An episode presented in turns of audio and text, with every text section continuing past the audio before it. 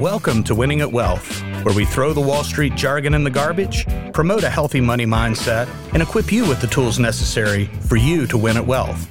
I'm your host, John Burdett, and I'm so excited you've decided to spend this time with me. Now let's get to it. The following program is sponsored by Fourth Avenue Financial, which is solely responsible for its content. John K. Burdett II is not providing investment, legal, or tax advice.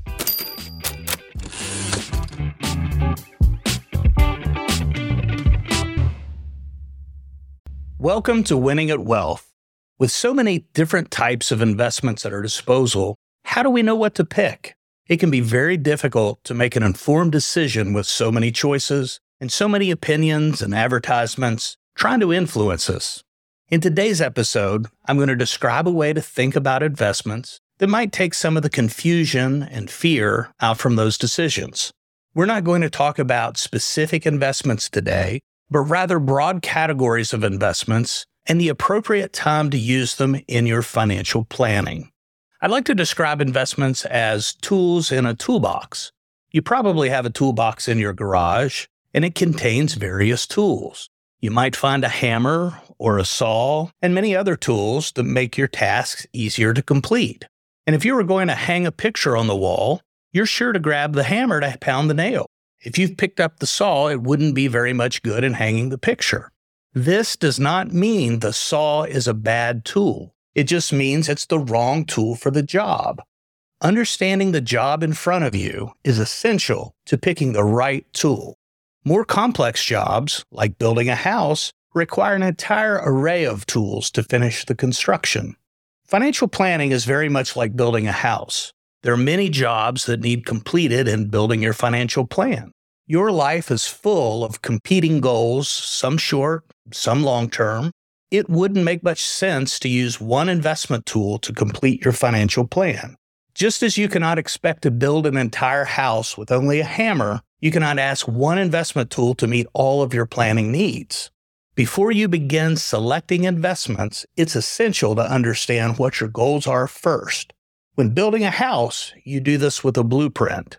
A financial plan is the blueprint you should have to coordinate all the jobs that lead to your goals. There are no perfect investments. All investment types have both positive and negative attributes. For instance, cash is very liquid and the principal is secure, but over long periods of time, its value declines through inflation. The stock market over time tends to keep up with inflation, but its value fluctuates in the short term. Once you understand the positive and negative attributes to broad investment categories, you'll be able to make decisions about your investment allocation with much more confidence. I want to talk through some examples of how this might work in your financial plan. Let's say you're 10 years away from retirement and you have a daughter getting married next year with a big wedding expense to pay for. As you're thinking about planning for this wedding that you know will come one year from now, you don't want to use a long term investment for that goal. You want to know that your money will be there when it's time to pay for the wedding. This means putting this money in volatile investments like the stock market would not be the appropriate investment tool to use. With a goal like this, it would be more appropriate to use a short term investment tool like a CD, short term bonds, or even a savings account to ensure the money will be there when the wedding expenses come. It's okay that the investment return on this money is less than the potential of the stock market because the short term risk of the stock market might put the wedding party at risk. You don't want that. You want the music and the wine to be going all night long. For the second goal of retirement planning, you certainly will want to use a different investment tool. As a financial advisor, I've seen too many people come through my door that have had their 401k money invested in stable or fixed income accounts for decades. This is just one step from burying your money in the backyard. I call this lazy money because it's not being put to work for you. This is often done because of being fearful of market volatility. It's true that the stock market moves both up and down in the short term, but it's also true that over time, ownership of companies has provided much better returns to investors. And in this case, with a 10 year time horizon, you would have plenty of time to ride out the inevitable volatility of the market to take advantage of higher potential returns. Even a retired investor has multiple needs from their retirement money. They have the short term need of income to live comfortably, but also the long term need for growth to keep up with rising prices throughout retirement. I'm sure you've heard people say that you should become more conservative as you approach retirement. This doesn't mean that you should abandon all market risk and use only stable short term investment tools. The very thing you're doing to stay safe actually exposes you fully to other risks like inflation, Again, there's no perfect investment. You have to mix the investment tools together to build your investment portfolio to match your financial planning job. So let's break down some of these investment tools. We have equities. These include stocks, stock mutual funds, ETFs, etc. Their positives potentially include higher rates of return, rising dividend income, and keeping up with inflation. The negative is volatility in price, unpredictability of the cash flows and earnings of the businesses. With bonds, these can be both government or corporate bonds, bought individually in mutual funds or even ETFs. The positive aspect of a bond ownership is a predictable cash flow from interest payments, gaining access to your initial investment or liquidity at a predetermined date. The downside is once you purchase a bond, your rate is usually set for the duration. If rates change, you're locked in at the rate you originally purchased. A bond has an upside that is known and easy to calculate, but its return is capped compared to equity investments. Real estate can take various forms from housing to commercial investments. Real estate can provide a great income stream from rents and with appreciation over time may grow your original investment.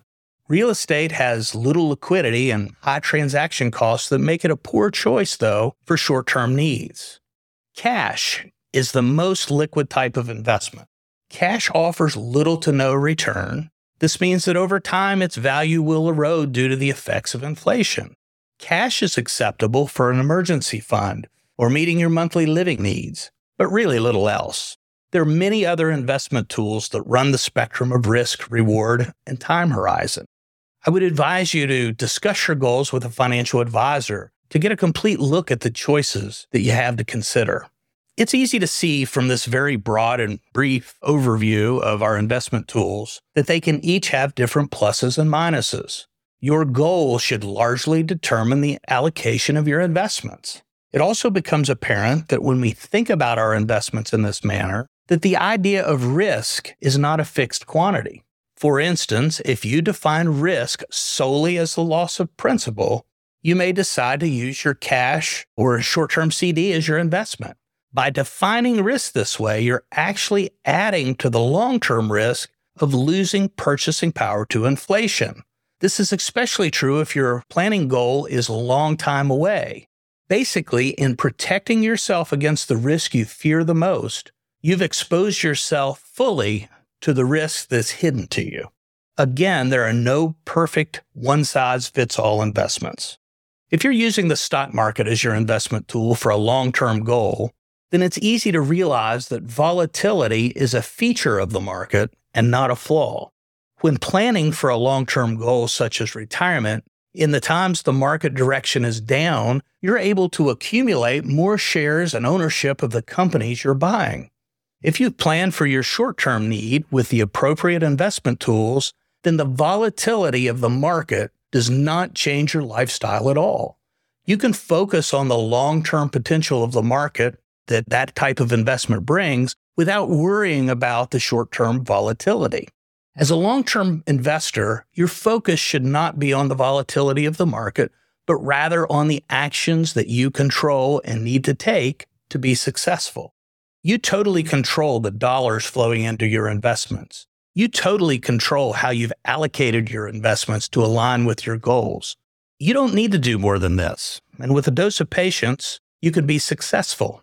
Remember, as we've discussed on previous episodes, wealth is created in the service of others. Go practice your vocation and serve to the best of your ability. Learn new skills and serve at a higher level. Use your long term investment dollars to accumulate ownership of companies that are doing the exact same thing. If you focus on these things that are entirely within your control, you'll definitely be on the path to winning at wealth. Don't worry about the news, elections, commentators, economists, or daily clickbait doom. Keep your head down and keep yourself and your long term investments focused on serving others by providing quality goods and services, meeting needs, and solving problems. Not only will you win at wealth, but those you interact with will come out better too. And what could be better than that? Thank you for joining me for this week's episode of Winning at Wealth. It's been exciting to see the growth of the podcast over the first few weeks. Be sure to subscribe to automatically receive new weekly episodes. And if you could take a minute to write a review or share with your friend, I'd greatly appreciate it. If you have a topic you'd like me to cover in an upcoming episode, please drop me a line. Take care.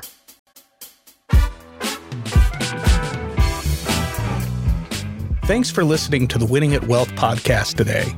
I'm John Burdett, your host, and I'd like to introduce you to the Winning at Wealth system. You can join the many others that have made the decision to take control of their financial life. You'll find resources and the support you need to write your own Winning at Wealth story. The Winning at Wealth system includes resources to answer questions on budgeting, debt management, savings, investments, insurance, real estate, and much more. You'll discover how money really works so you can have the proper perspective to make great financial decisions. The Winning at Wealth system also includes access to a private community and a monthly group Zoom with me. Take your Winning at Wealth step today for only $297 for the system and three month access to the private community. Join at winningatwealth.com. Meanwhile, you can find me at Winning at Wealth Podcast on Instagram, and I'll be back to chat here next week. The preceding program is sponsored by Fourth Avenue Financial, which is solely responsible for its content. Securities offered through JW Cole Financial Member, FINRA, SIPC. Investment advice offered through JW Cole Advisors. Fourth Avenue Financial, JW Cole Financial, and JW Cole Advisors are unaffiliated entities. The opinions expressed by John K. Burdett II should not be construed as specific investment, legal, or tax advice. All economic and performance information is historical and not indicative of future results. Investing may involve the risk of loss of principal. Any tax advice on this show is not intended to be used by any person for the purpose of avoiding U.S. federal or state tax penalties that may be imposed on such person, and each listener should seek advice from their tax advisor or legal counsel on topics that arise from the show. John K. Burdett II is not providing legal or tax advice. Nothing should be construed as a solicitation of an offer to buy securities.